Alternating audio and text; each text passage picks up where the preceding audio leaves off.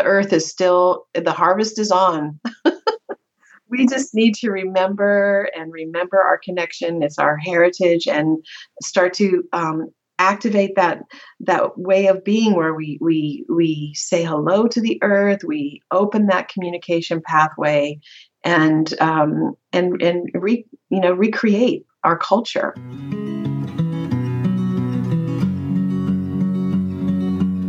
hello friends and welcome to the medicine stories podcast this is episode 20 and i'm your host amber magnolia hill Today, I am interviewing my first ever herb teacher, Kami McBride.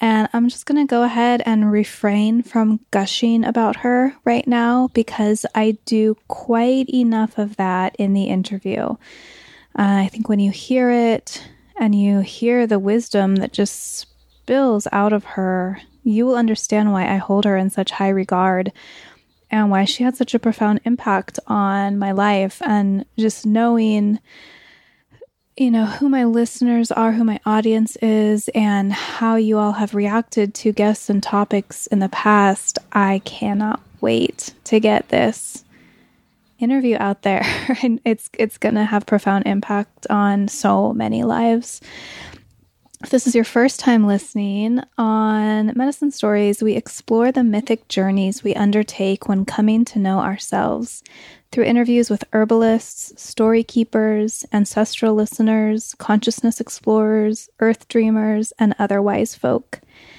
With the underlying guiding principles that story is medicine, magic is real, and healing is open ended and endless. If you're curious what I mean by that last sentence, um, I haven't mentioned this yet on the show, but I was recently interviewed on Susun Weed's radio show.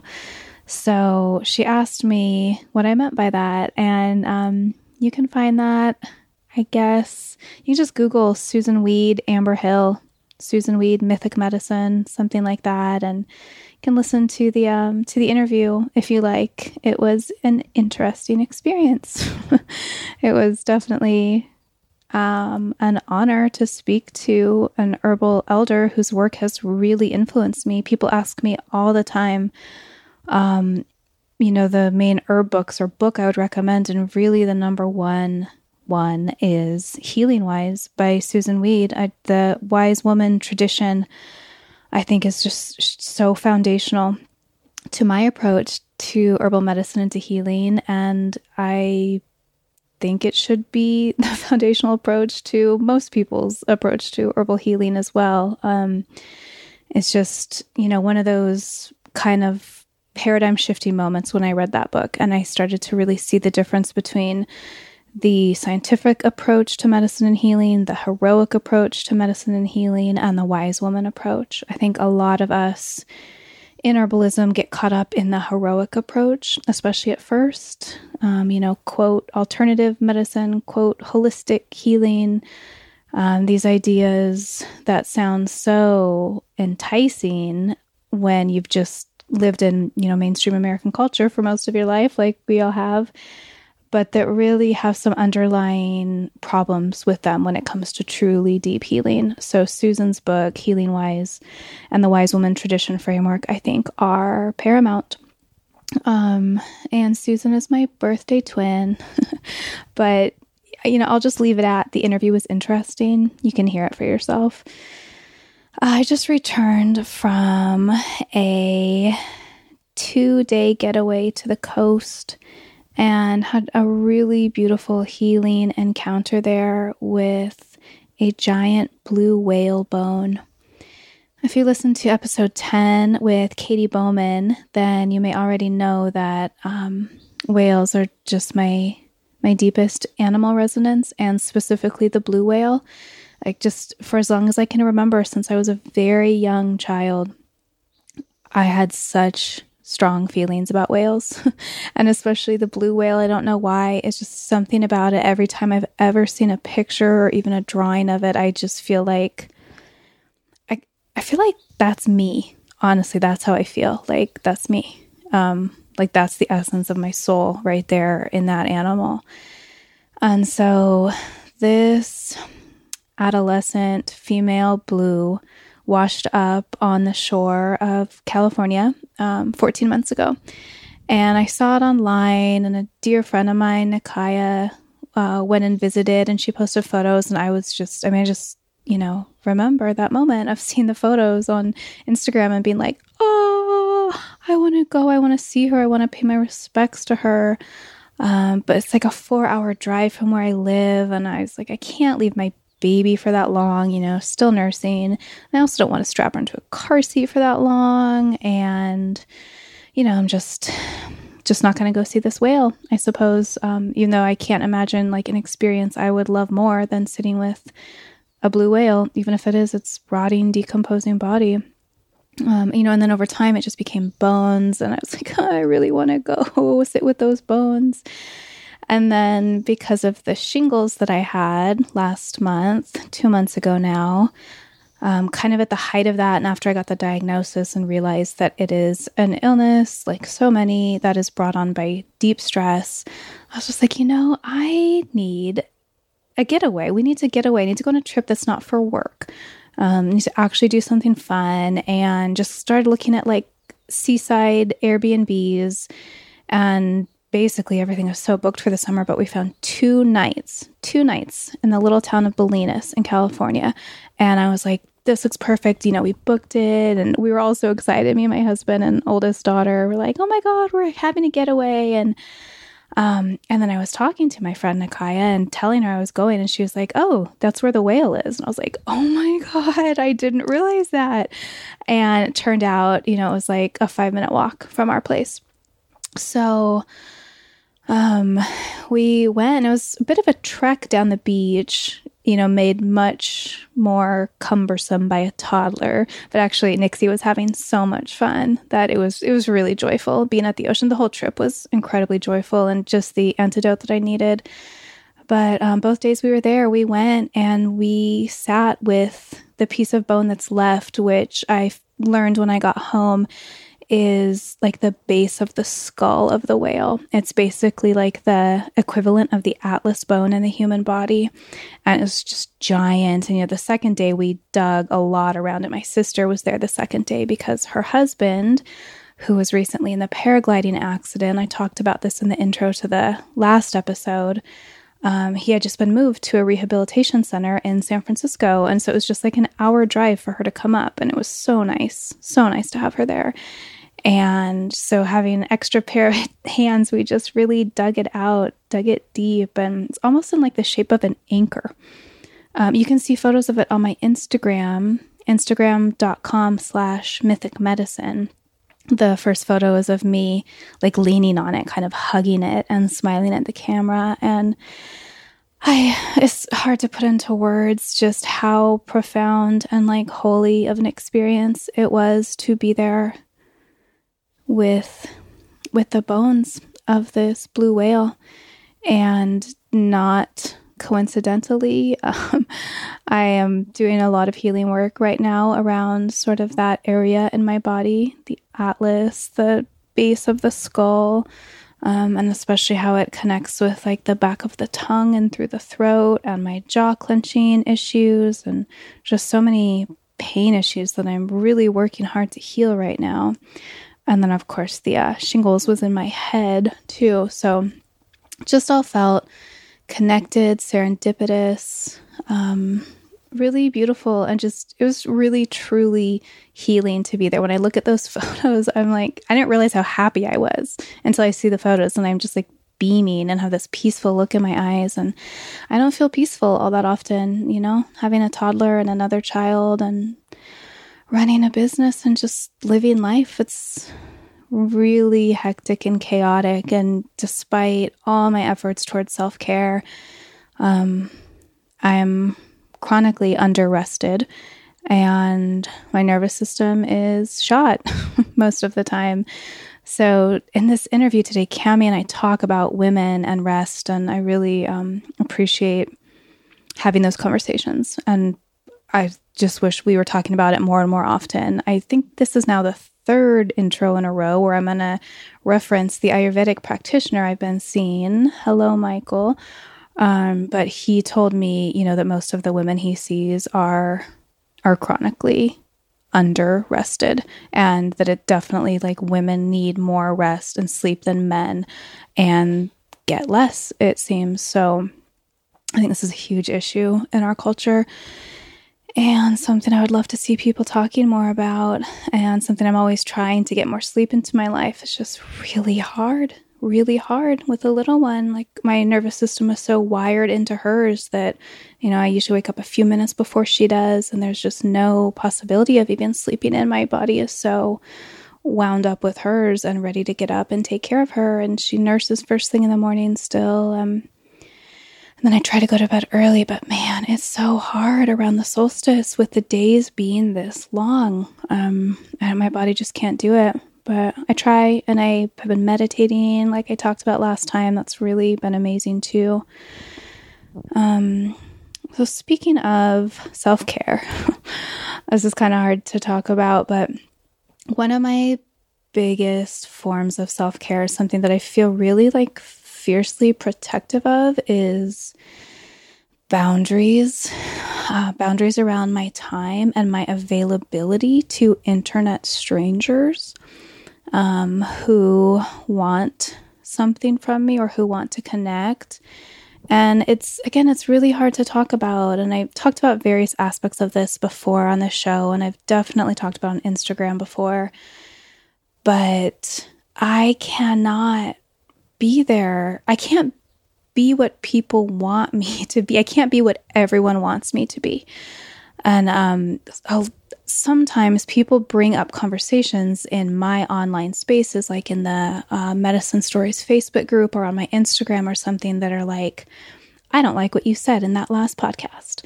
What does everyone else think? Oh, yeah, I don't like what she said either. I've liked every episode so far, but I didn't like this one. Yeah, why would she do that? Why didn't she say this? She should have said this. She should have done that. And it's like, are we serious? Are we serious with this? Like, how, where's the space and compassion for me as an actual human being. And, and one reason that I'm talking about this right now is not to be a bitch, not to complain and like sound all superior, but because this next thing I'm about to say is like one of the most foundational um, beliefs and guideposts in my life, and it should be for yours too. And that is that this is an aphorism, you know, this is an old saying. Trying to please everybody is the quickest path to failure. And this is really hard for women. And this has been very, very hard for me over the years. Um, because we want to be liked. We want to be liked. And I want to help everyone. And I want to connect with everyone who wants to connect with me. I mean, I spent the first many, many years of having a social media presence, like absolutely responding to everyone, absolutely offering my help and my time for free because someone was hurting. And that's still my impulse. That will probably always be my impulse. But as time goes on, as my audience got bigger, but mostly, especially having a baby, it's having a baby. Like my time is so limited. My free time is almost non existent. Like six, nine, if I'm lucky, maybe hours a week, I get to actually have space around me to think like a clear thought all the way through. Um, and really, what I do at that time is I do this podcast. I conduct interviews, I prepare for interviews, I email people, I write out what I'm going to say in the intro, and then I record the intro and always say so much more than I'd planned to. Um, and then the rest of my time, I'm like intensively mothering and house cleaning and paying bills and shit like that. Not to mention the whole medicine making uh, operation that my husband and I have going and we're about to release a whole bunch of new medicines, and then I'll be shipping when I wish I could be doing the podcast or writing or doing something else. But so I don't have, I just don't have time. I just literally, physically can't um, respond to everyone and can't sit here thinking, like, how can I make my podcast and what I say appeal to every single person who listens? I just, I have no interest in doing that. It, first of all, it's impossible. It would never actually work out.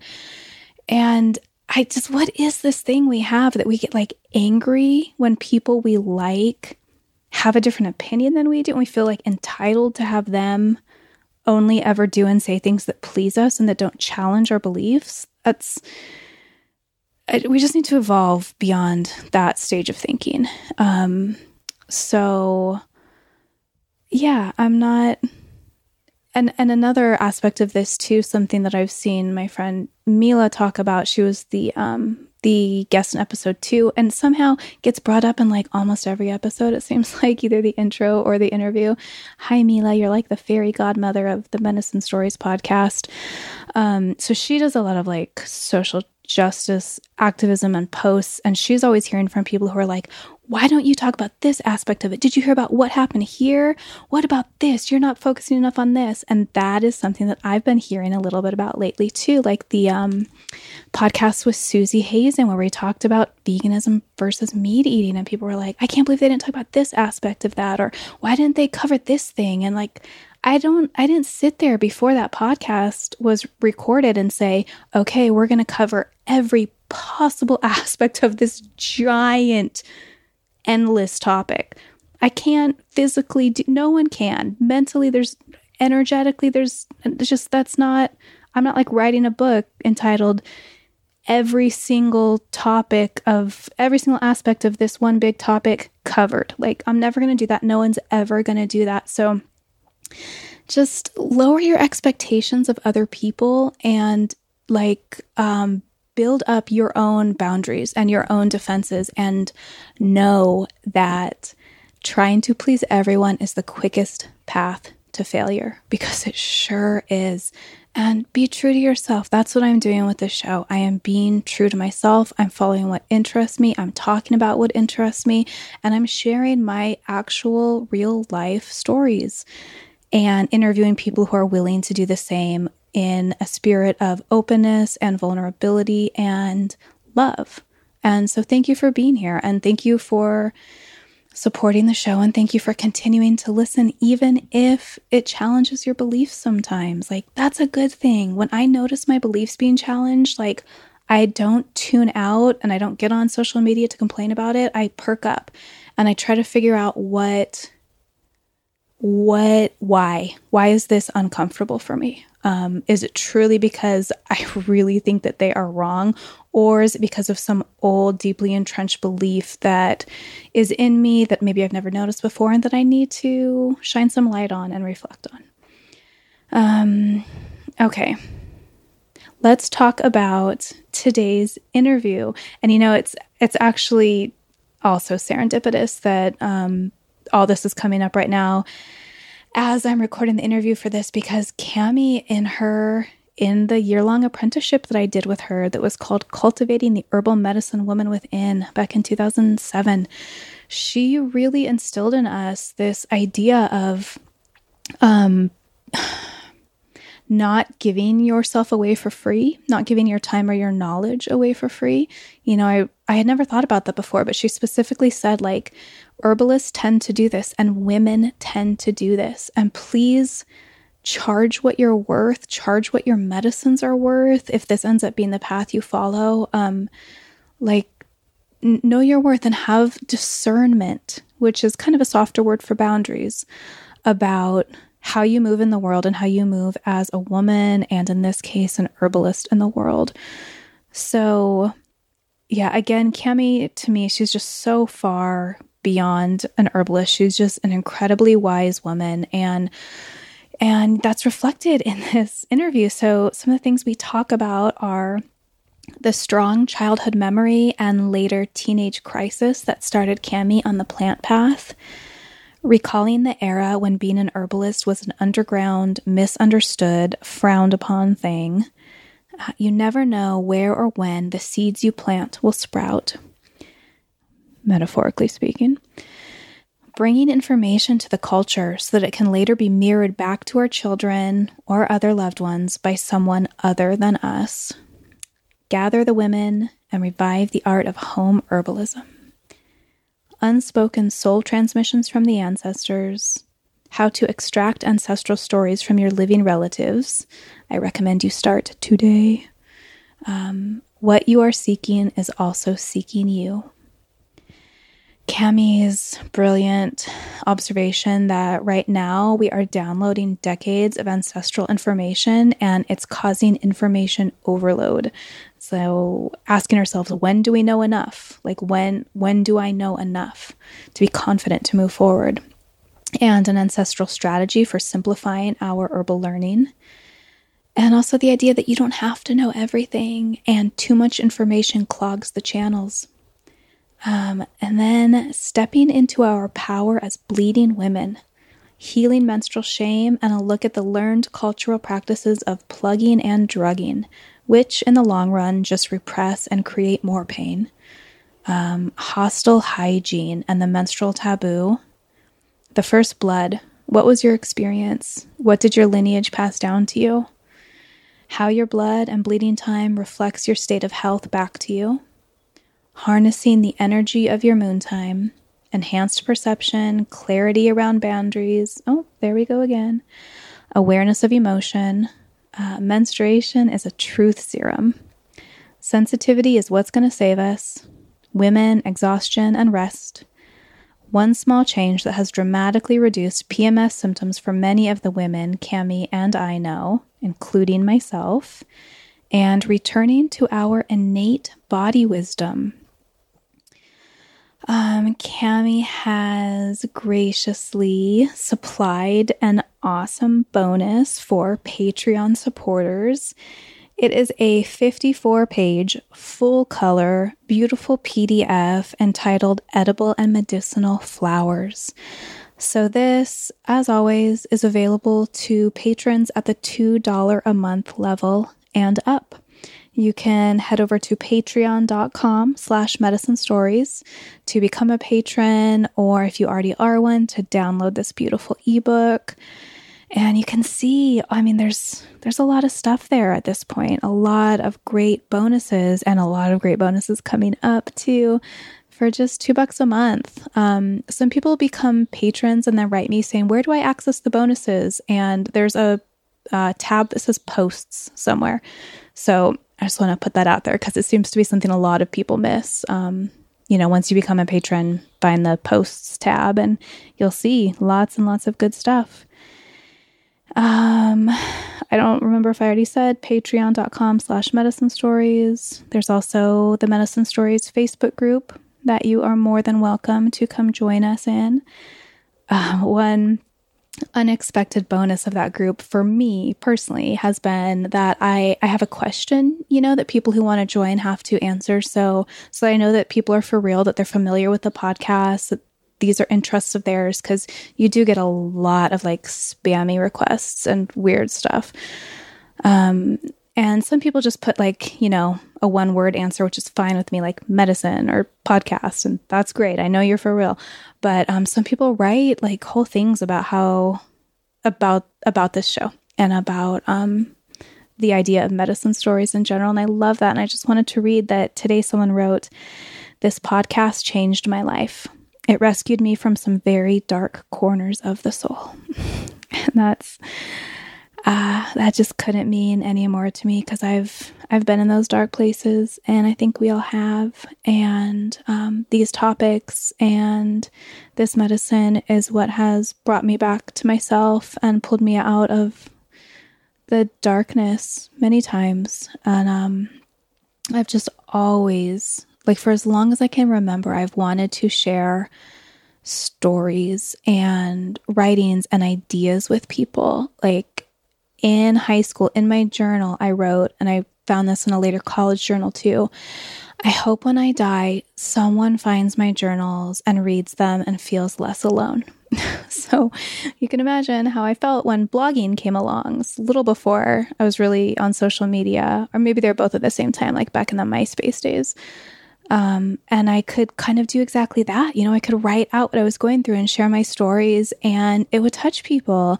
And that's how I started creating community online um, 11 years ago now. And that's what's led me here. And now having this this avenue, the podcast to do it through, which is incredibly powerful, you know, to have someone's voice in your ear And for me, again, as a super busy mom, like writing just takes too much time right now. Even though writing is my true heart and I can't wait to get back to it, I can just speak so much more, um, so much more like volume of ideas and words when I'm speaking rather than writing.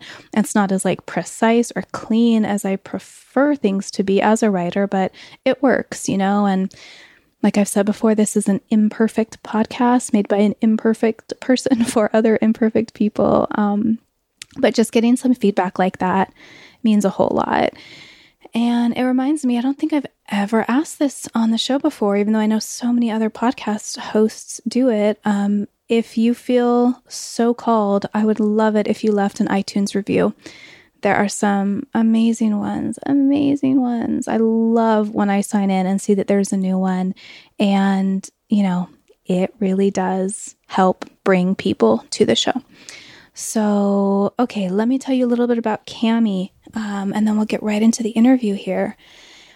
Kami McBride is the author of The Herbal Kitchen, highly recommended and creator of Herbal Kitchen Remedy Solutions, an online course that demystifies the world of herbal medicine and empowers people empowers people to use their spice rack for herbal self-care to prevent illness and take care of common ailments. Kami's passion for herbal medicine was propelled by an excruciating surgery that removed a tumor from her brain when she was 19 years old. Her surgeon told her that the tumor was a side effect of a medication she was taking and to stop taking the drug. So we talk more about that in the interview. Talk about a wake up call. Awakening from the slumber of a standard American diet upbringing that was steeped in a drug solution approach to health, she started searching for a better way. Kami is a 1991 graduate of the Southwest School of Botanical Medicine and has developed and taught herbal medicine in the complementary and alternative medicine department at University of California, San Francisco School of Nursing and in the Integral Health Master's Degree program at the California Institute of Integral Studies. Her passion to help people not have to needlessly suffer as she did has resulted in over 30 years of helping thousands of families learn to use herbs and natural remedies to prevent illness, take care of common ailments, and protect their health naturally. Kami teaches sustainable wellness practices and empowers people, people to revitalize their relationship with the plant world and use herbal medicine in their daily lives for home wellness care. Um, I will put links to Kami's website, her book, her new Instagram account, which is Kami McBride, K A M I M C B R I D E. I'm sending you there because she's new and she um, deserves more followers and and to her upcoming retreat as well. So these will be in the show notes. Um, this retreat is the 22nd annual Herbal Medicine Woman Retreat happening in Mendocino in Northern California in October. And I won't be there this year because uh, my little one is still a little underseen, but I really look forward to attending this in the future kind of trying to figure out like what's my yearly retreat going to be or my yearly um, herb conference, you know, and they all have their pluses and minuses as far as distance from me and cost and all that stuff. And um, this one's pretty close to me, and I adore Kami and her work, and it's just three nights. Like it just seems super doable for what my life is going to look like um, in the next few years as my little one remains little.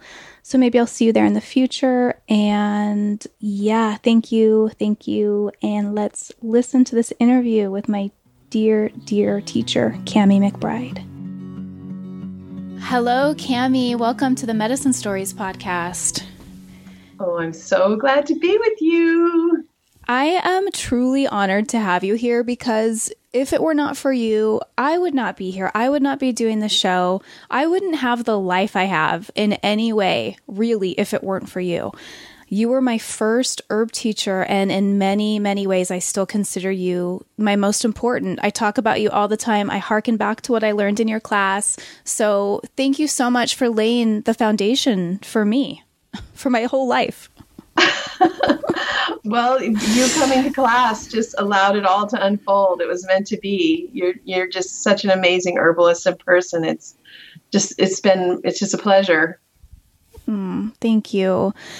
Um, so, you know, I like to start off these podcasts usually by asking the person how they came to be doing what they're doing. And I realized that I don't know your story. I don't know how you became an herbalist or someone who's I mean, it's beyond herbalism. You're just you're so steeped in wisdom of the body and of food and landscape and ah, yeah, how how did how did you become and you're one of like the pioneers too, I would say. You're you know, it's herbalism is just exploding in popularity right now, but you've been there longer than most of us who are now using hashtag plant witch on Instagram. yeah, I feel like I provided a bridge. You know, um, when I decided to be an herbalist, like that wasn't in the that wasn't an, it wasn't an option basically. Mm-hmm. and uh, nobody had ever heard of it. And i went on my first herb walk when i was eight years old. My my grandfather was um, a naturalist and he said the problem with kids these days is they don't spend enough time in nature. You know and that was in 1966 oh wow. And he started one of the first kids camps you know, now there's kid camps everywhere, but he started a kids camp, a nature kids camp. Wow. And I loved him. And I was at that kids camp every day that it was happening all summer for years.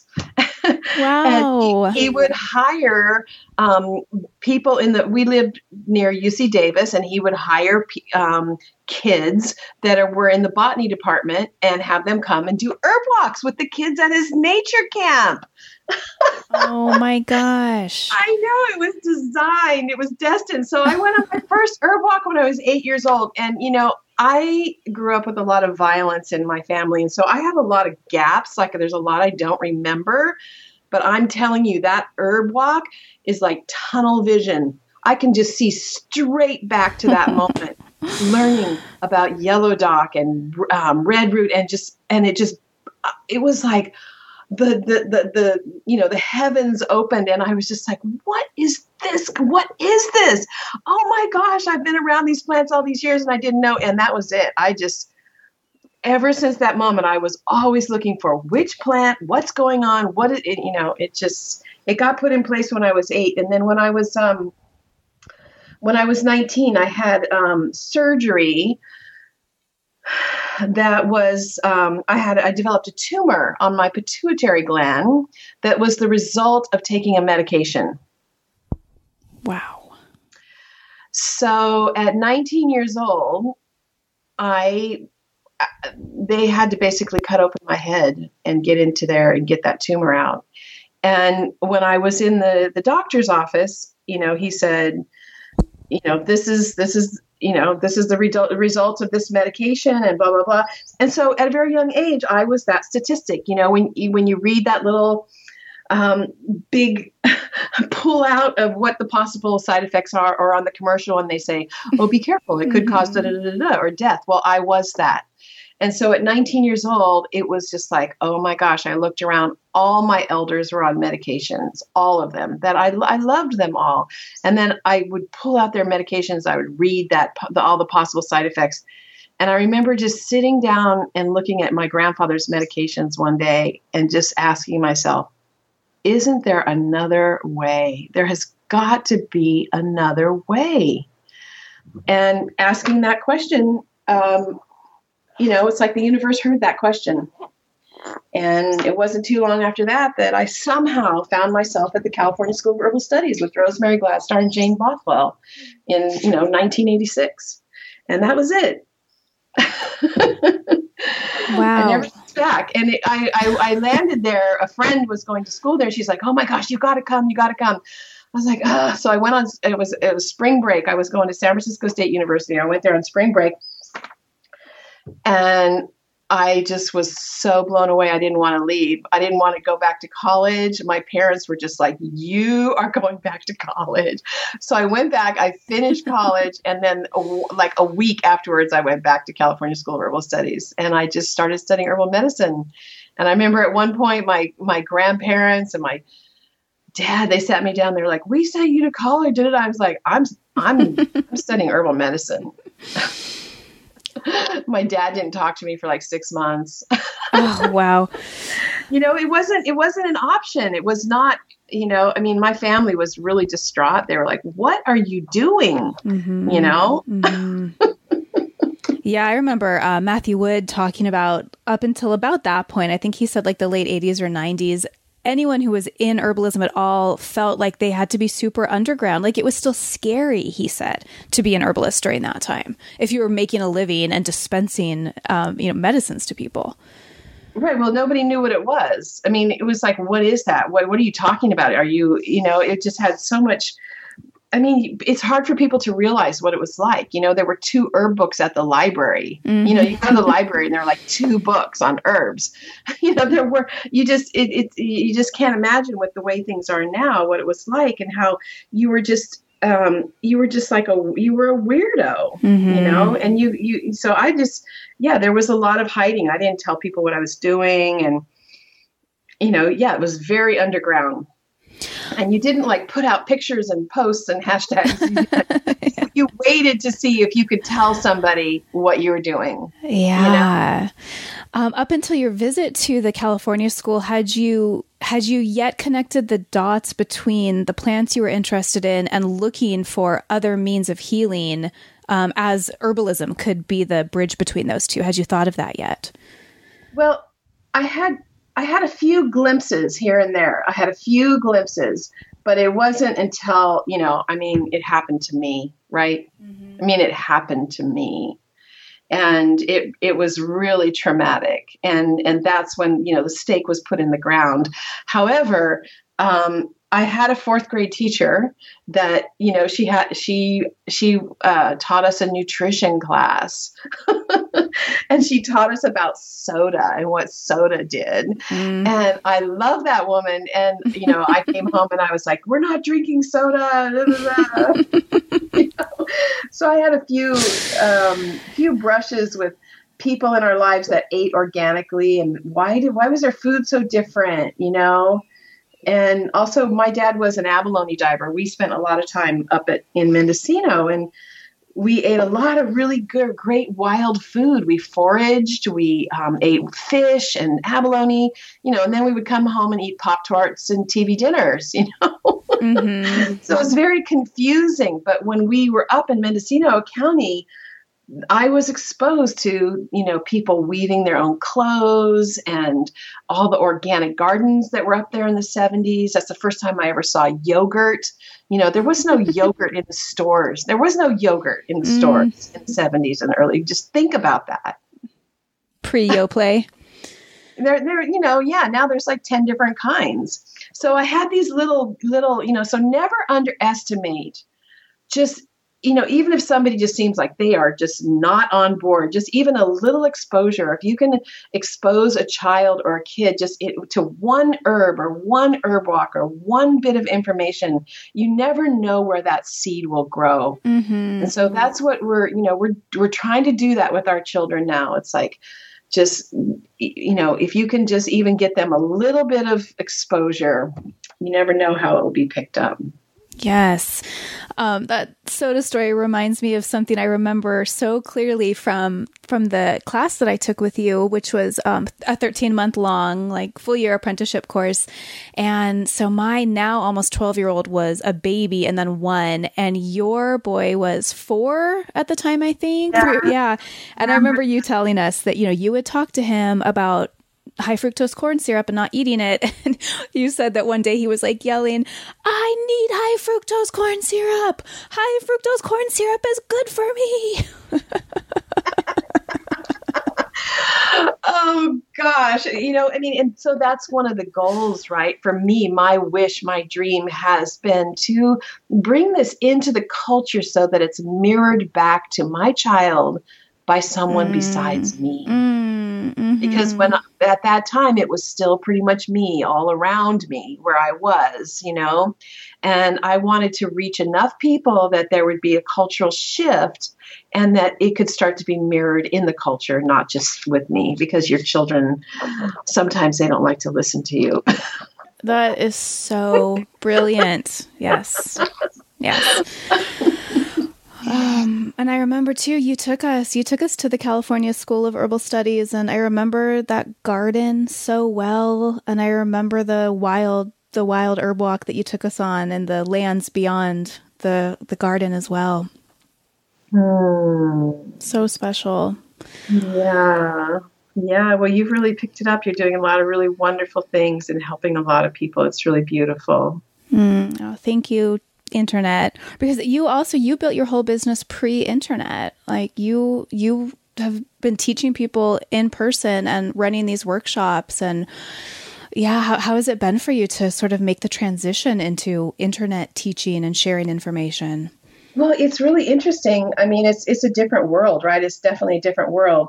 And you know, when people would come to my class before, they knew me. You know, they had seen me mm-hmm. or they had been referred personally. So it's a little different online because people can end up with you that have no referral or connection. You know, mm-hmm. so there is a. I, I I do see like there's it takes some time to develop that trust. But it's amazing to be able to reach a lot of people. And as you know, um, being online, it, things have to be highly organized. And so, in in some aspects, it's uh, my work has become more potent since I've gotten online because I've taken those, you know, 21 years of teaching um, in in you know in, in person, and then added this level of organization that's just like amazing that I would never have done. Mm-hmm. Yeah, you got to so, make it really clean and concise for the online audience, and and to just and and organized. You know, just really. And so I I went a lot deeper with many things that I wouldn't have gone deeper with, and I think my teaching is better mm-hmm. now with the combination of those two things. Um, one other memory that I want to share from that time, I'm, I'm curious first if you remember.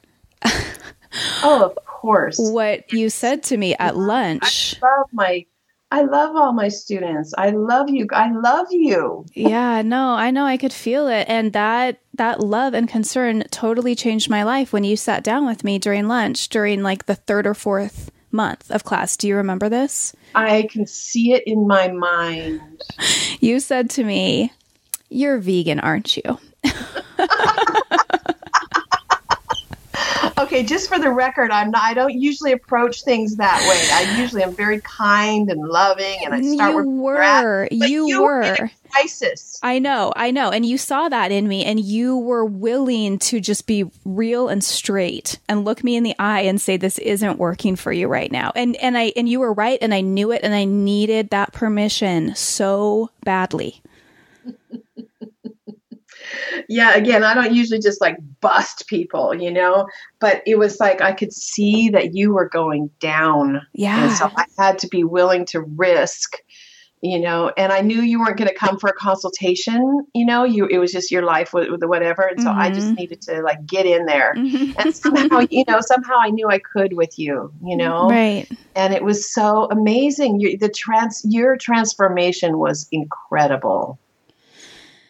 Yeah, I mean, Kami, it really completely changed my life. I knew I wasn't doing well and I knew I didn't want to be vegan anymore, but I was in a relationship with a person who felt very strongly about it and who did not want me to be my own person or free in any way. Also, he wasn't breastfeeding. I was breastfeeding. Yeah, I was postpartum. I was seven months postpartum when yeah. that class started.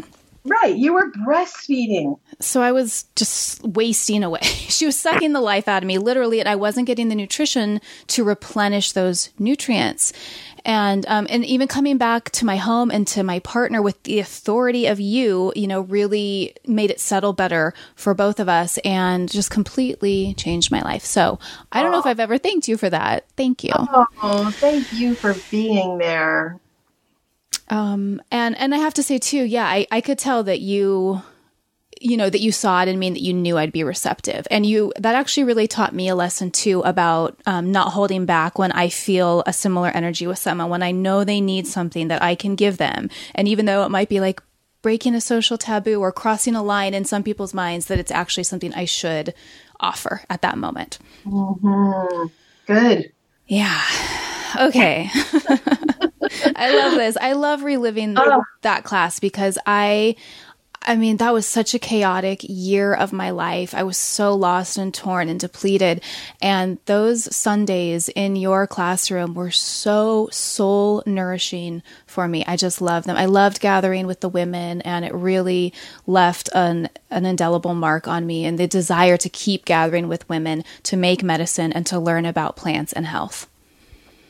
I'm so glad. That's the that's the dream, right? It is. Have, I mean, that was my dream was that I had was to gather the women and revive the art of home herbalism mm-hmm. so that we could raise up the next generation to know how to care for themselves while loving and caring for the earth. Mm-hmm.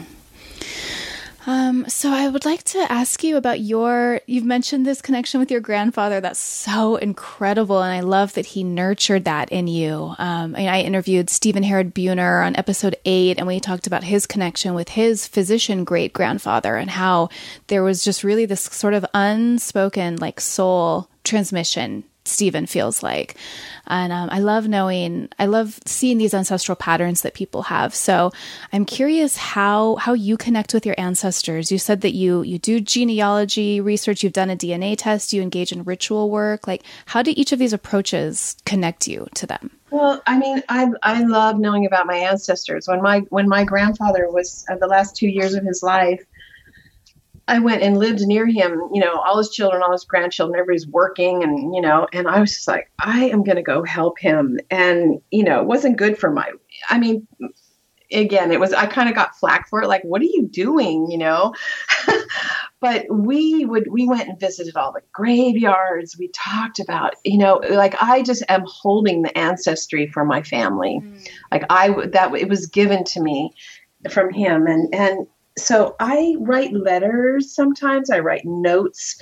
I wear things from them. I have all of my great great great grandmother's lace on my altar, and I oh. try to, you know, I just try. I try to connect, and they were, you know, they were harvesters. I mean, they they harvest you know we had an, um, a biannual ritual of harvesting mushrooms where my great grandparents my grandparents my parents my cousins i mean people came out of the woodwork when we would go mushroom hunting.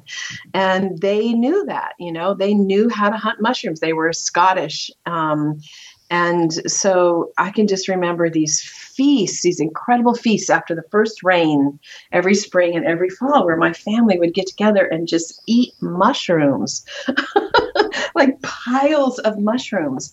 And that stopped when I was about 14. The great, the overgrazing, the you know just the destruction like you know we couldn't find the you know the mushrooms left mm. and i can just remember my grandfather talking about how his favorite thing was just when he was out there um, harvesting all by himself in the field. I just thought, oh yeah, that the love of the earth.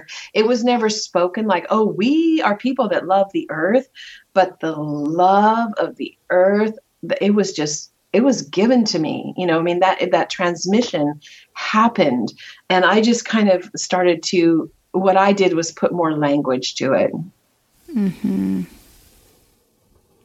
uh, that's so beautiful. I think, like so many people, I just yearn for that. Um, mm. You know, and you were probably like your generation, your age, one of the last people to get that direct Earth relationship transmission from your ancestors. Well, I mean, it depends on your lineage. You know, it just really depends. I mean, some people it's still intact in their lineage. A lot of a lot of people it's not. And you know, I mean, we were able to drink. I mean, I live in Northern California. I grew up near where you live now. And we were able to drink water out of the creeks when I was a kid. Mm-hmm. Like we would just go down to the creek and drink water. And that stopped when I was um, about 13 or 14. And so it's like, yeah, you know, what does that mean to like not be able to drink the water and not to have that connection? You know, I mean, we just started to pollute everything so badly. And so yeah and so that's it's we can we can but we can pick that back up that it, it hasn't gone away you know? The earth is still the harvest is on. We just need to remember and remember our connection it's our heritage and start to um, activate that that way of being where we we we say hello to the earth we open that communication pathway and um, and and re, you know recreate our culture mm.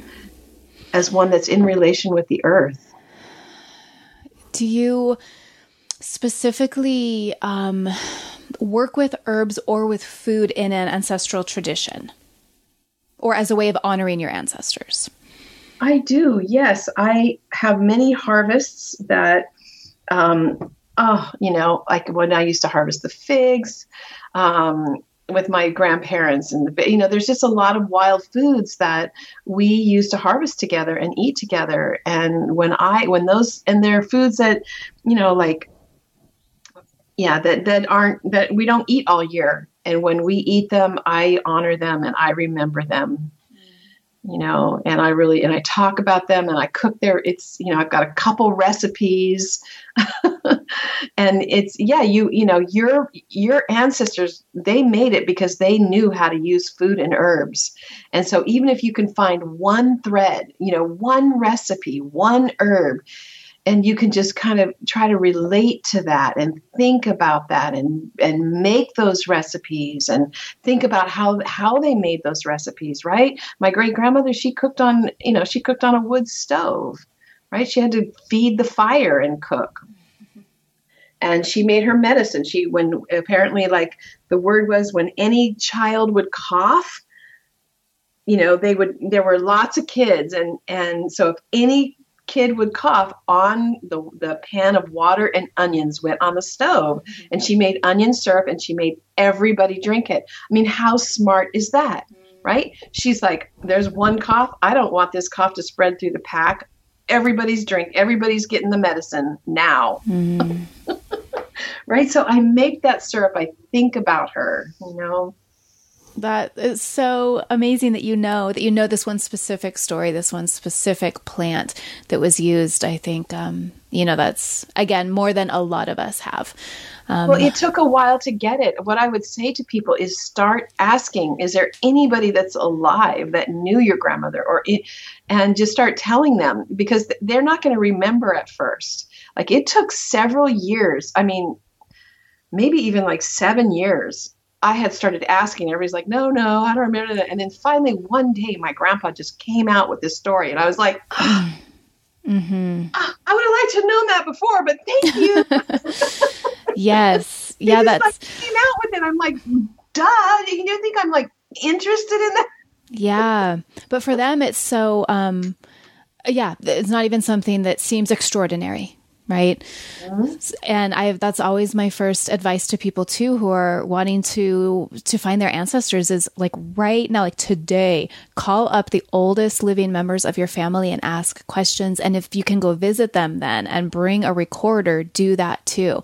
Get all the basics the names the dates but then also ask for stories. Ask for stories while these people are alive because when they're gone those stories are gone and the thing is, you have to keep asking because they're not going to give it to you the first time. Right. Yep. a lot of times it's like it's a process. Yes. You know, they don't just like go, oh, here's a download of all the stories. You got to hang out. Yep yeah, I recently had an experience with that too. I have, um, so I had a really powerful dream years and years ago. I was sleeping next to my grandma Aini, and um, her name is Inez.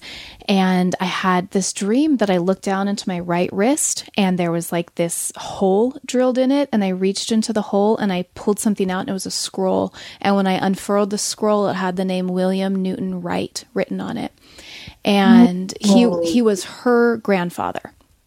I knew his son, who was her father, who was my great grandfather when I was little.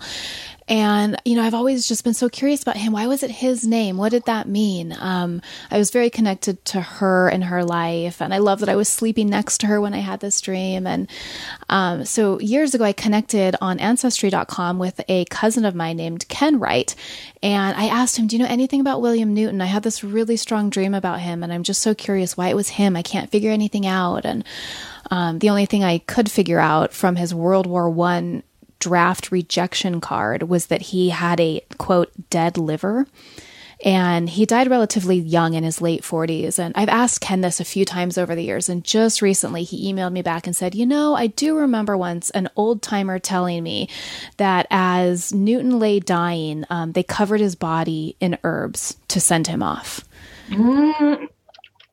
Mm. And I was mm-hmm. like, you know, like this, that is so meaningful to me. That is so meaningful to me. There they were in Arkansas in the 1800s. I just, I love that rich, as someone who's also worked in death and death rituals, I just love knowing that, you know, these people were doing that. And of course, it sparked my curiosity too. Like, what plants would they have used? What plants grow in art? Like, looking all this stuff up. And um, I was just so glad that he suddenly remembered that little bit of information that was so meaningful to me right it just came out that's what you know it right it's so on the the other side of my family my you know it had been years i'd been studying herbal medicine and one day my mom's sister was like oh yeah my grandmother she da da da da da da, da. and i was just like oh my god you guys haven't you been paying attention to me but turns out she made she used horehound mm. and she made horehound cough syrup and and also they said that she she had a lot of chickens and she used to treat her chickens. They're like oh yeah she was always doing some kind of poultice for her chickens. You know it's like what herb what herb? Mm-hmm. but it was like so you know on my dad's side i have onions and on my mom's side i have um horehound right? Yeah. And it's just oh it's so rich. And and the other thing that happened is so to, to really um, you know ask and keep asking and then also just you know there might be things that that you don't even realize like in the food right? The herbs and spices in the food. Um, or you know i one day my mom took my son for a walk and they came back and they were eating sour grass. You know a sour grass? Oxalis? No. The okay. oxalis is familiar yeah, so it's like a little yellow flower that comes out in the spring. You know, I'm sixth generation to where we live, so there's the same plants that are there. And my son came back and he was chewing on sour grass, and I was like, "Oh, you're chewing on sour grass?" And my mom was like, "Yeah, I showed him how to chew sour grass." And I was like, oh my gosh, my grand my grandpa taught me how to chew on sour grass. mm. and my great I remember my great grandmother was just like, oh, this is an ancestral remedy right here. Mm. You know, and I just I had never made the connection. And so if I hadn't have been answering or if I hadn't have been asking the question, that would have been gone. That thread would have been gone. So it's by asking the question that the, I, I, hold that question, and so I saw it when it was happening. Mm-hmm. And so here was my son receiving an ancestral plant relationship, you know, ritual that I it, it would it could have just you know it could have just gone by the wayside and so we have to catch those threads now because for you know there are so a few threads here and there but boy we got to pick them up you know yeah, that's that's how I define magic on this show is um, when you are paying attention to something or looking for it, it shows up. It reminds me of that Sanskrit phrase, um, "Tat tavam asi." What you are seeking is also seeking you. Mm-hmm, mm-hmm. So one of the things I, am um, you know, I I see with so many um, of my students and online is this sense of like overwhelm and um, there's so much information there's so much to digest da, da, da, you know and so one of the things that's happening when we, as we continue to talk about this ancestral relationship is that i think what's happening is we are trying to basically download generations of knowledge in a short mm-hmm. amount of time wouldn't you wouldn't you say that mm-hmm. right yeah just all the data, all the information, all the blogs. And it's like, what about this? What about this? The thing is, is that herbalism is a generational art. It takes lifetimes. And, and I think a lot of the anxiety and overwhelm comes from we're just trying to pick up what was what was gathered in, in you know, generations. And so I feel like being able to connect with even one ancestral remedy you know if you can find it even in a rest even if it's celery seed in the or mustard seed in the um, like my family makes corned beef and cabbage they're irish to, you know my mom's side. Even if you can just find one herb like that and try to connect through it it for me what that does is it helps things calm down because you you you the con- when you have that connection through your family line it goes deeper and you can kind of relax a little bit and be like okay i can just be okay with knowing these few herbs mm-hmm.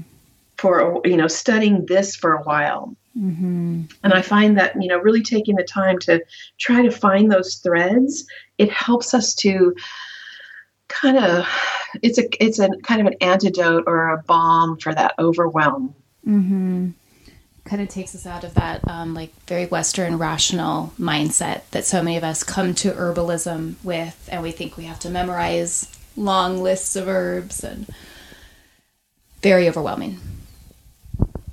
It is. People, you know, that's the, it's, I think it's the issue of our time right now. Like in, when I started, there wasn't enough information, and now we, you know, data clogs us up. mm-hmm. Until you can move it into your body and into your life, it bec- it kind of it does create overwhelm and kind of a sense of, of like being clogged up. So i feel like th- this this conversation we're having about you know connecting with our ancestral even if it's just one little thing there's like a, a, a you know it's like we don't have to know it all. We don't have to know everything. I mean i've even talked to some herbalists that are teaching for you know longer than i am and they i've heard them also talk about this like oh i need to know more you know? Yeah. Yeah. I fell into that trap. When, when, do we know? So I'm working on this. When is it that you know enough? Mm-hmm. When, if, if we dispense and come to our medicine with, oh, I don't know enough, it's not enough, how does that affect us, our nervous system, who we give the medicine to? When is it enough? When do we know enough? I, I was at a gathering last year with a with an herbalist who'd been studying, who'd been teaching before, you know, longer than me, like, you know, just has a, has helped thousands of people.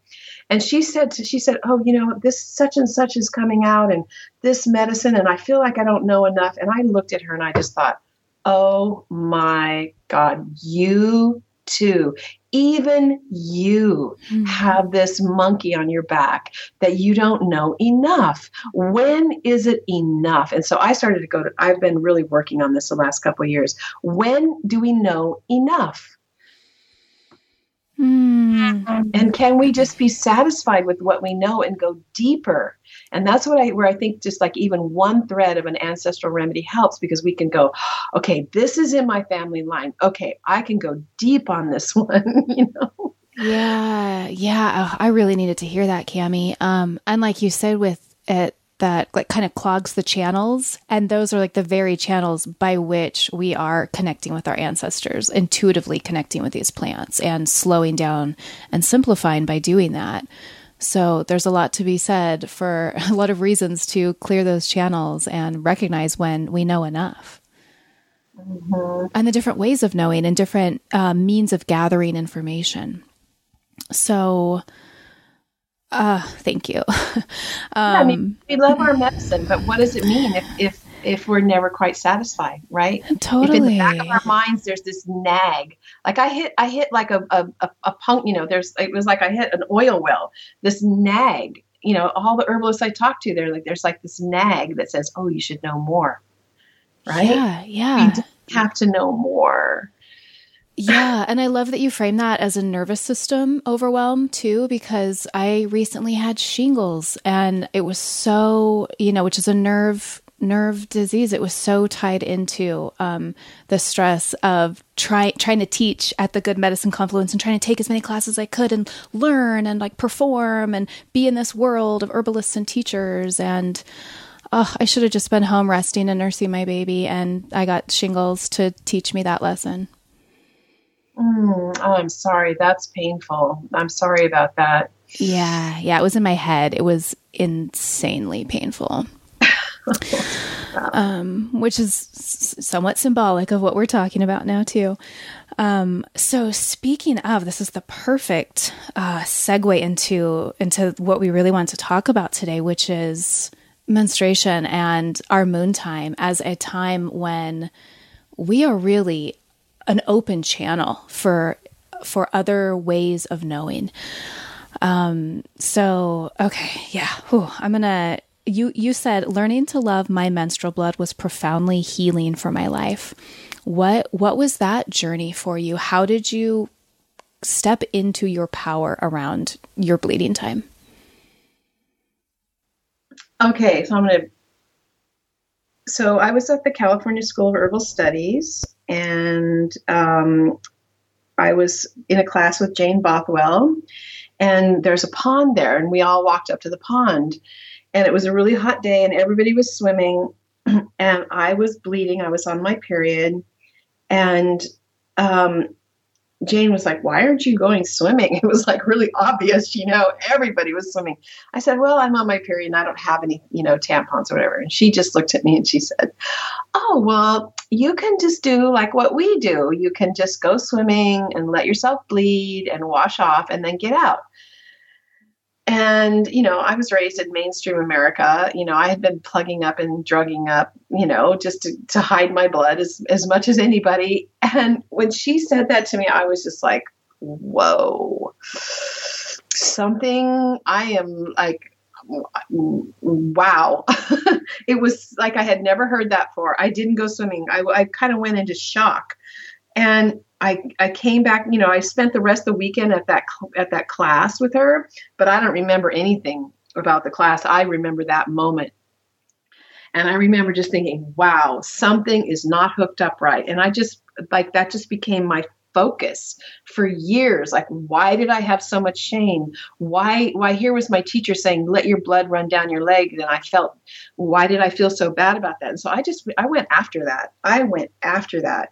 And i just did tons of like internal and just journeying and therapy. Like what was the shame about? Where did that come from? And i and i i just i just went for it and her and rosemary you know they modeled that and i was like i like my teachers i want to get to where they are and um, and so I did. I started to you know remember my first experience. I started to give it a different name. I started to um, talk about it. Started to learn about it, and and yeah, it's um, it's a really a very very big passion of mine is to help women um, love their blood. Yeah, uh, it's it's been absolutely life changing for me when I embraced that, and I it was probably you Kami? I, I don't remember specifically, but I assume that we would have talked about this stuff in your class. And and then the year after my class, my sister took a class with you all about this. Unlock the secrets of your female body. And um, she gave me all her notes, and I, I still have them, and I still refer to them. Mm, good, good yeah, it's one of the you know it's one of the pieces of the hearth. It's like the the um, you know your menstrual blood is the it's the source of life. and what's it's what feeds the baby.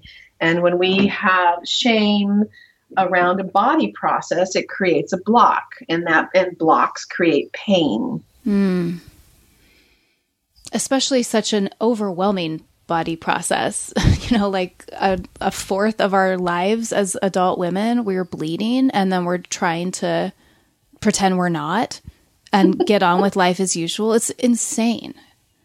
Mm-hmm. It is insane. Yep. um, you will love this actually. I was made fun of in Harper's Bazaar website for teaching women um, about taking care of themselves when they're bleeding and, and staying home and resting when they're bleeding. Mm-hmm. Mm-hmm. So that was I was glad that that message was getting out there, though, for the people who read that awful magazine and website, just for them to know, even though it was being presented as look at this crazy hippie freak, um, that that's a possibility, you know, and that's it's really something I've I've modeled my whole life on since since my first daughter was born is making sure I'm able to take care of myself when I'm bleeding.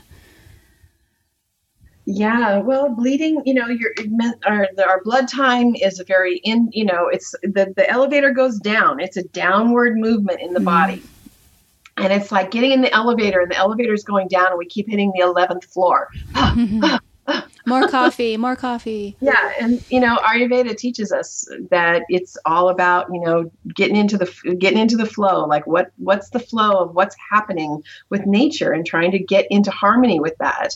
And when we keep pushing the eleventh floor button, then we go to war with our body. And that war has manifested as over 150 symptoms that more than, you know, 70% of American women deal with some conglomerate of those symptoms every month. And those 150 symptoms um, when you go to a medical doctor, there is no etiology. There is no take this pill. If this is the cause, take this pill, and this will. They have no etiology. It's just like, well, let's try to take a birth control pill and see if it helps, you know. And so those symptoms, you know, those are the the, the voice, you know, of the feminine just crying out, saying, we need to do this differently. And you know drugging up and plugging up and and shaming the blood of life is is not how we're going to get to the next step. And so we're using a lot of what i call hostile hygiene um, to try to um, stick with the taboo that our blood is to not be seen and it's definitely not for anybody to know that we're bleeding and those products are often highly toxic to the body and make all the symptoms worse. Right. That's why I call it hostile hygiene. We think we're trying to take care of ourselves, but really, you know, there's all kinds of chemicals in those products, and they're, you know, um, it's it's and and it's, you know, if we can just start with. That's why I have women go back to their first blood because that's what that's where your transmission took place. Not just your first blood but how your mother or the woman that raised you dealt with her blood. And it's a good thing you know it's a good time uh, a good point to also look at your ancestral lineage. And maybe you can't find any. Well that tells you something also. Here you have this extraordinary thing you know cycle going on in your body that is really a template for health um, or how healthy it's it's you know he- when you menstruate it means you're you're healthy. And by really looking at your blood and knowing how you're bleeding you can it can tell you about your health. And if nobody talked about it that that tells you something. So you you look at you you have to we we need to go back and look at how we were what our inheritance was around this. And then again look for the threads. You know it's like I always say like, you know, you have a, a, teenage girl and you're like, here, here's some, here's some, uh, here's some thread and here's some wood. Make a loom and teach yourself how to weave. or is it good to be mentored into something as complex as weaving the cloak of our life? Right? Mm-hmm. Like, can, can we have some mentors, please? Some menstrual midwives, please? Mm-hmm. So that these girls can walk across that threshold upright. I mean, that threshold between 13 and 19 is when the highest statistics are of rape, sexually transmitted disease, right? Mm-hmm. Um, food eating disorders. Like, it's a really susceptible time. Mm. In our culture, and we need midwives for our girls. Yes, and as you say, aunties and grandmas and friends of the mother, and yeah, a whole community beyond just the mom. Mm-hmm. Um, can you can you speak more about this idea of like your blood reflecting your health back to you? Right. Well, if you're you know, you, your blood is your body releasing. It's a time of releasing and rejuvenation and rest. Your body's been building up. You know, it's a lot of work. You're creating a lining to feed a baby, right? And now you're going to let it go. And so, how you let that go tells you, you know, if you're cramping and your muscles can't relax or you're too inflamed that it caught, you know, there's different reasons, but you know if the if the nervous system is um, too stressed if the liver is overstressed um, if you have you know too many too much inflammation it's going to cause trouble. And so that trouble tells you something. It's not just about the pain that goes with menstruation right? And so you can use what's happening at menstruation to give you an idea of, of what, where you might need to, what you might, might need to work on. And also the blood itself. Is the blood um, lighter? Is it heavier? Is it, uh, is it hot? You know, the, the color of your blood, you know, if it's, if it's clotty and thick and dark and stagnant, that tells you there's stagnation in it and your in your body's having a harder time let, letting go, right? So it, it, it just gives you this picture. And and then you talk to women that stop bleeding. Okay.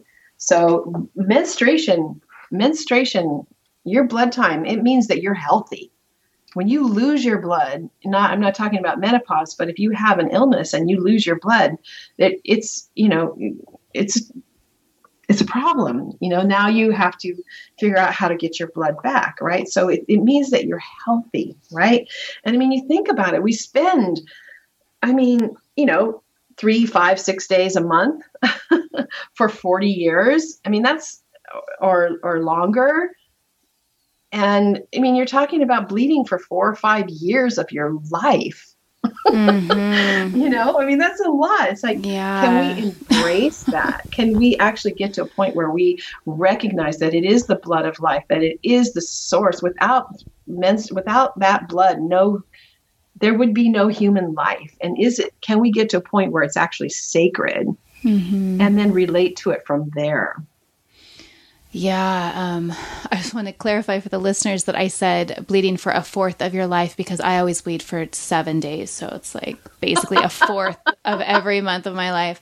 I'm there you bleeding. go. um, but yeah, I never thought about it in terms of years. So, how can we, you call these the menstrual treasures? Like, what gifts can this time give us? How can we harness the energy of this time? To grow, to to know ourselves more, to heal our lives. So the, one of the men, you know, there's there are many menstrual treasures. We can't go into all of them, but um, right today. But the menstrual tr- treasures, you know, it is an it's an internal space, and if you can take any downtime, and you you know, you may not be able to take a day off, you may not be able to, you know, everybody's lives are different, but if you can even just carve out one hour you know, and just be like, okay, I am going to just be with my body. I'm just going to let my blood flow and see what it feels like and see how I feel. You know, how do I feel?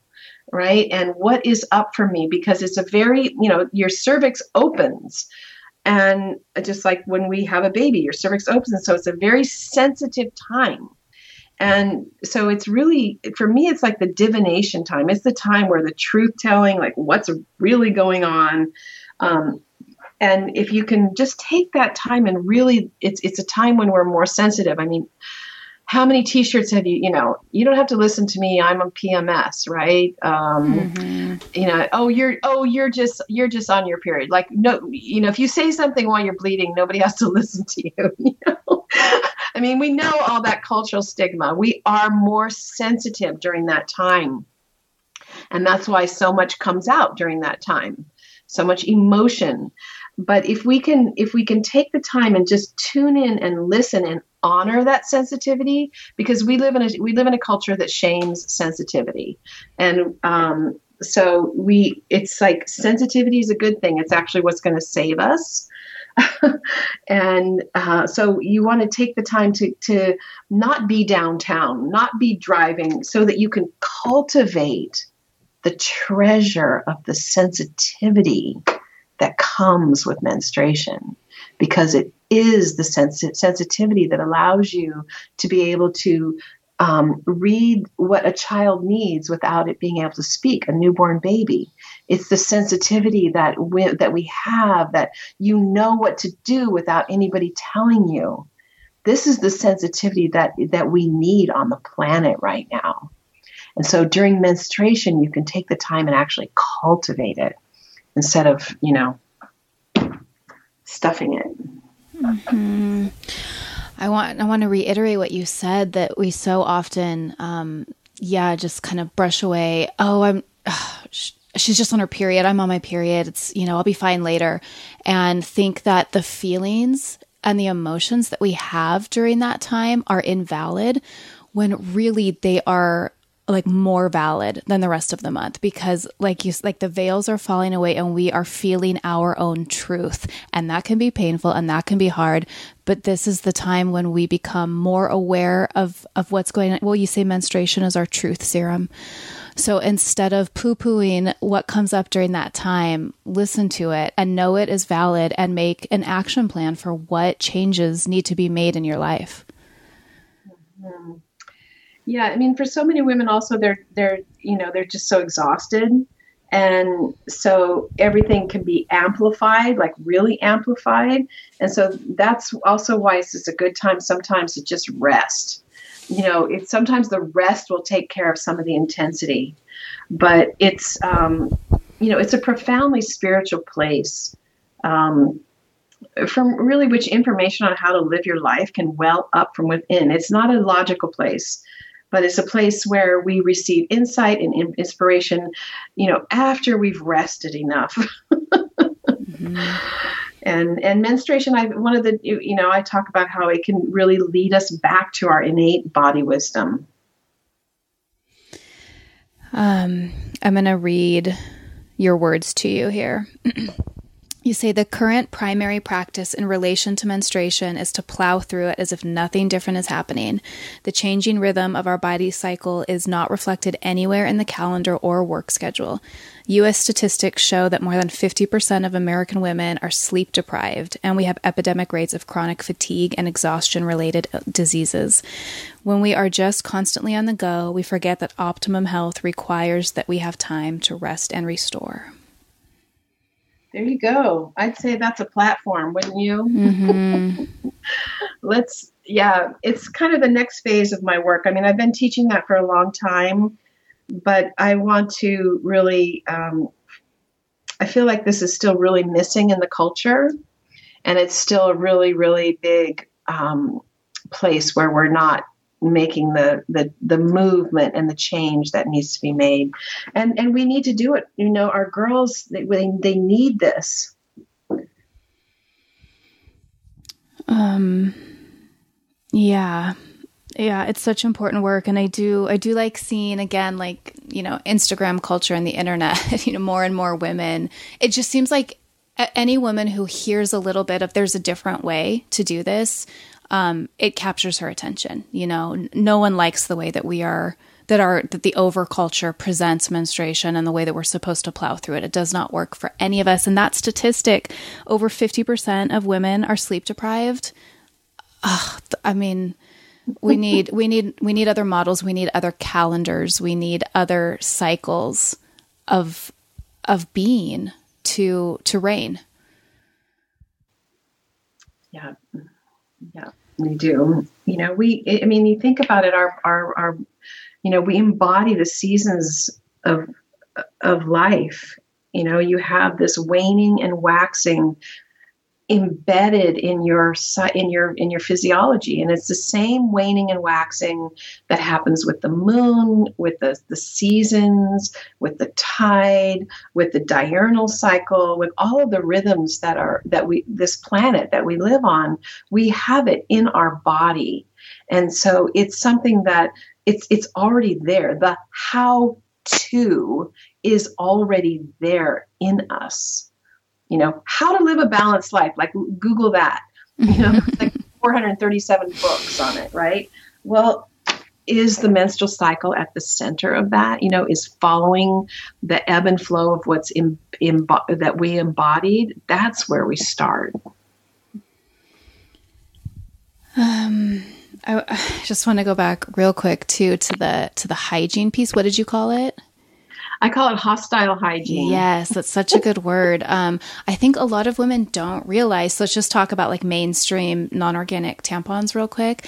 That the vagina is a big mucous membrane and it is incredibly absorbent and um, they, they're even developing drugs nowadays to be administered vaginally because the drugs get taken up into the body so much quicker than an oral dose so when we are putting you know those products right there um, all all the toxins and the pesticides get immediately absorbed into the body it's so easy to forget just how permeable the vaginal tissue is mm-hmm.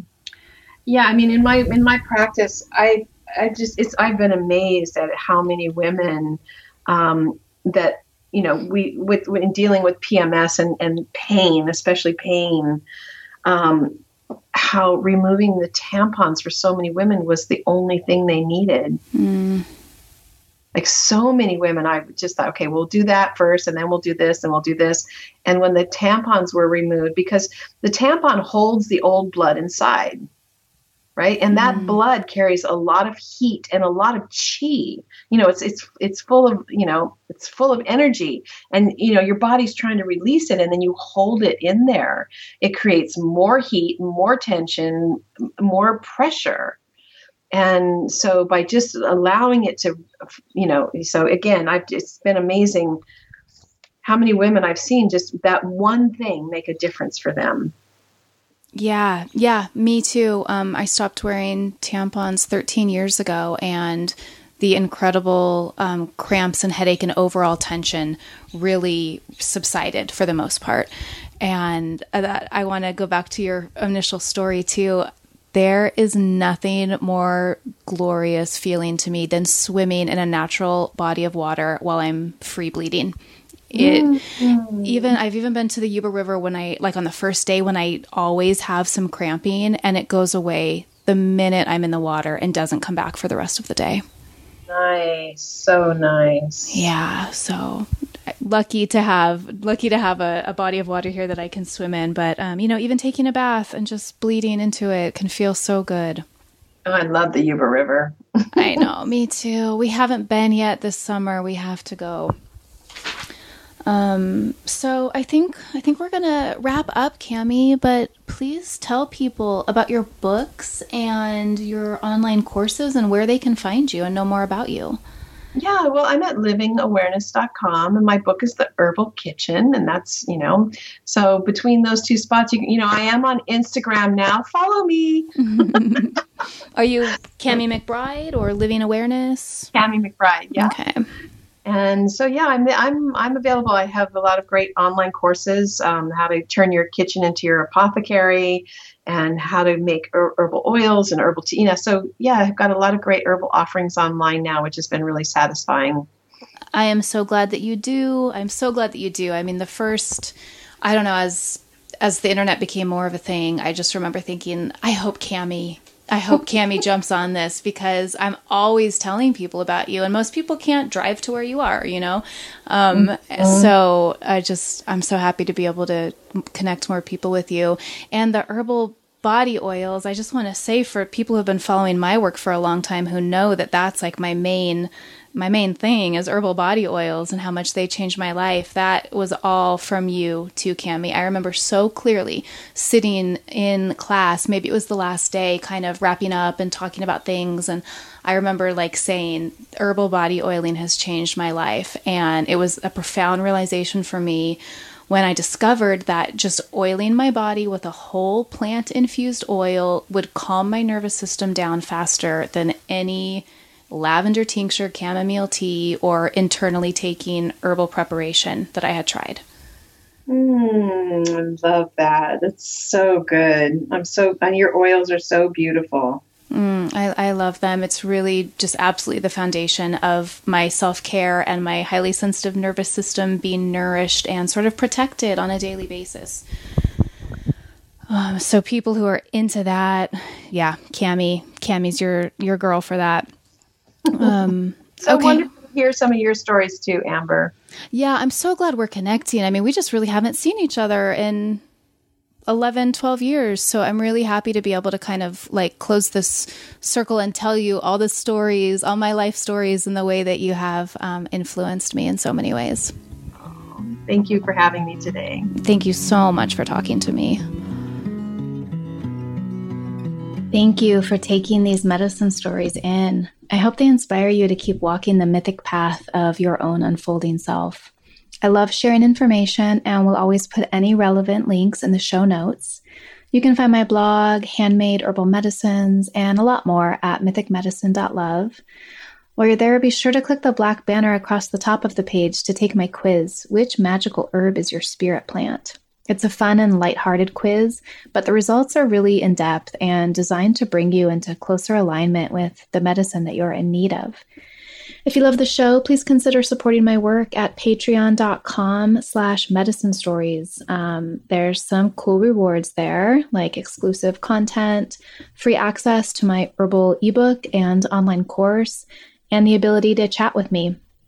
I am a crazy, busy, and overwhelmed mom, and adding another project into my life with this podcast is a questionable move. But I'm also so excited about it and just praying that the Patreon will allow me the financial wiggle room to keep doing it. Another way that you can support, if that's not an option, is to head over to iTunes and subscribe and review the podcast. That would be super helpful. Thank you. And thank you to Marie Sioux for providing the music that I use. That's Marie with two E's, S I O U X. This is from her song Wild Eyes, one of my favorites. Uh, check out Marie Sioux. Beautiful music. Thank you, and I look forward to next time. Bye.